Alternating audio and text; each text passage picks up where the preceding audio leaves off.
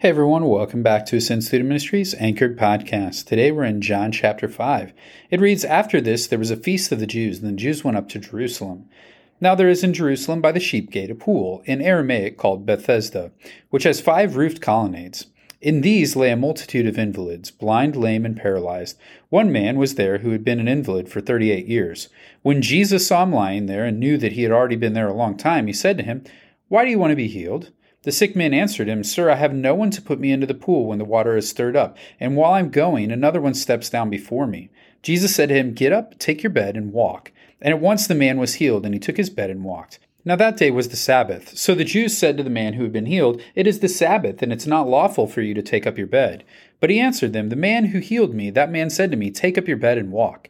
They asked him, Who is the man who said to you, Take up your bed and walk? Now the man who had been healed did not know who it was, for Jesus had withdrawn as there was a crowd in the place.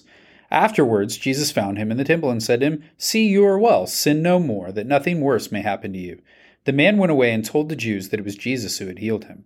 And this was why the Jews were persecuting Jesus, because he was doing these things on the Sabbath. But Jesus answered them, My Father is working until now, and I am working. This was why the Jews were seeking all the more to kill him, because not only was he breaking the Sabbath, but he was even calling God his own Father, making himself equal with God. So Jesus said to them, Truly, truly, I say to you, the Son can do nothing of his own accord, but only what he sees the Father doing. For whatever the Father does, the Son does likewise. For the Father loves the Son, and shows him all that he himself is doing. And greater works than these will he show him, so that you may marvel. For as the Father raises the dead and gives them life, so also the Son gives life to whom he will. For the Father judges no one, but has given all judgment to the Son, that all may honor the Son, just as they honor the Father. Whoever does not honor the Son does not honor the Father who sent him.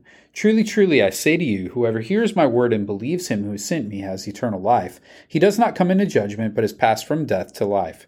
Truly, truly, I say to you, an hour is coming and is now here, when the dead will hear the voice of the Son of God, and those who hear will live. For as the Father has life in himself, so he has granted the Son also to have life in himself. And he has given him authority to execute judgment, because he is the Son of Man. Do not marvel at this, for an hour is coming when all those who are in tombs will hear his voice, and come out, those who have done good to the resurrection of life, and those who have done evil to the resurrection of judgment. I can do nothing on my own. As I hear, I judge, and my judgment is just because I seek not my own will, but the will of him who sent me. If I alone bear witness about myself, my testimony is not true. There is another who bears witness about me, and I know that the testimony he bears about me is true. You sent to John, and he has borne witness to this truth. Not that this testimony that I receive is from a man, but I say these things to you that you may be saved. He was a burning and shining lamp, and you were willing to rejoice for a while in his light. But the testimony that I give is greater than that of John. For the works that the Father has given me to accomplish, the very works that I am doing, bear witness about me that the Father has sent me. And the Father who sent me has himself borne witness about me. His voice you have never heard, his form you have never seen, and you do not have his word abiding in you, for you do not believe the one whom he has sent. You search the Scriptures because you think that in them you have eternal life, and it is they that bear witness about me. Yet you refuse to come to me that you may have life. I do not receive glory from people, but I know that you do not have the love of God within you. I have come in my Father's name, and you do not receive me. If another comes in his own name, you will receive him. How can you believe when you receive glory from one another and do not seek the glory that comes from the only God? Do not think that I will accuse you to the Father. There is one who accuses you, Moses, on whom you have set your hope. For if you believed Moses, you would believe me, for he wrote of me. But if you do not believe his writings, how will you believe my words? For today's Nugget of Truth, we're going to jump right into verse 18 because I think this is something really important for us to understand. Because here it says, why the Jewish people are so upset with Jesus. It says this was why the Jews were seeking all the more to kill him, because not only was he breaking the Sabbath, but he was even calling God his own father, making himself equal with God when I talk to a lot of different people who are outside of our faith, who are outside of Christianity, one of the big things that they say is, you know, hey, I've heard that Jesus never actually says he was God. He never actually makes claims of deity. He never actually does that. In fact, they go to certain places where when Jesus is on trial, they say different things about him, and he says, Hey, it's you who have said these things. And they use that as an argument for saying, See, Jesus never claims to be God.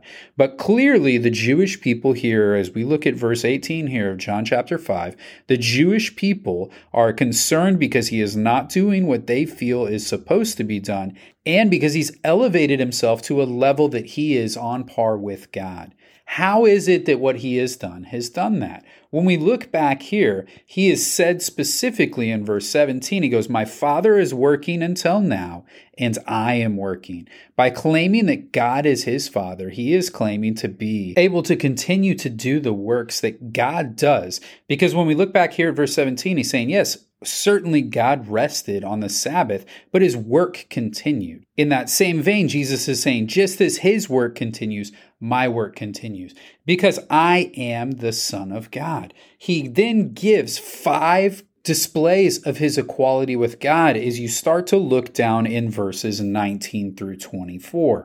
What he has here is a significant point of how people will understand that he truly is the Son of God, that he truly is on par with God. And this is reinforcing his claim of divinity that some people will say is not present. So we want to look at these things because it's important because it shows us how we understand Jesus is saying that he is on par with God. First and foremost, he's made the claim that his person is on par with God because of what we've seen in verses 17 and 18.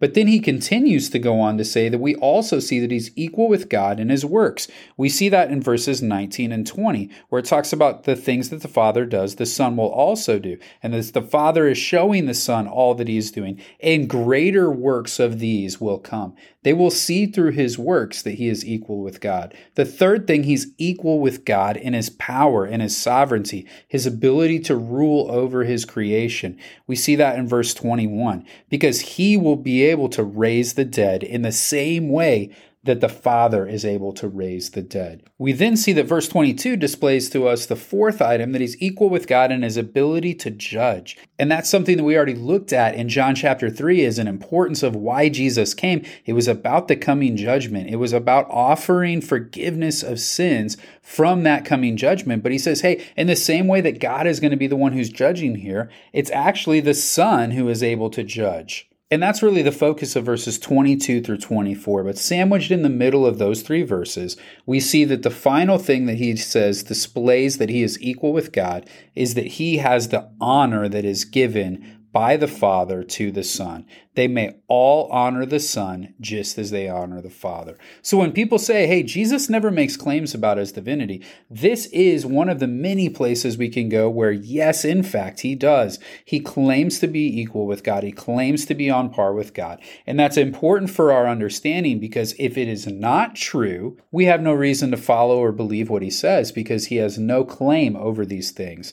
But if what he has said is true, we need to understand and see the rest of what he says and how that teaches us and guides us and progressively reveals to us what God's plan for his people is. And that's what John is trying to do by writing this gospel and filling these things in to help his listeners, to help his readers and his hearers understand the truth of the gospel and how that impacts their life. Because by the time they're reading this, there are many people who are making false claims about who Jesus was and what had happened during his life. And so it's important that he draws them back to this, just as it's important for us today to be drawn back into the truth of the claims that came from Jesus' lips that he truly was on par with God, that he was God in the flesh sent to us. As far as a specific question from this text, when we look back at verse 7, we see the sick man answering him in a curious way. It says, Sir, I have no one to put me into the water when the water is stirred up, and while I'm going, another one steps down before me. Why does that matter? When we look into this verse more, we see that there's this convergence of these two sources of water that are coming. And there was a belief that when water came from this natural spring that came there, that the Spirit of the Lord or some other angel or something came along and offered healing powers to the first person who was able to get into the water. And so this man says, Hey, I see this happening and nobody can bring me down to put me in there. So Jesus responds to that not by saying, Hey, that's actually a false belief. It's not actually going to to heal you, any of those different things. He says, No, I'm just going to display to you that I am God. And he does that by making this very visible healing take place of this man because we see that it's very crowded around there because he can't even look back and see who Jesus is. So he confronts him on what's taking place here by healing him rather than displaying the truth of the fact that the traditions that the people had been practicing and been believing in were false. But this awkwardness of the phrase that's going on, that's an explanation for what's happening. He believed in others around them that if they were the first person to touch when the water stirred, then the angel or the angel of the Lord or the spirit that was there present that was providing those waves to take place whatever that was would offer healing powers to those people. And so Jesus responds to that by instead displaying that no true healing is going to come from God and it's not going to take place in that way. So hopefully that answers that question. If you had that, there's many other places you could go here for a question, especially when you get into this last discourse of Jesus. So I pray that you would look into those questions. Just don't let them go unanswered, but look into them, find the answers that you can find. Speak about those things with other people so that we're all collectively learning and growing in God's Word together. Know today you are loved. You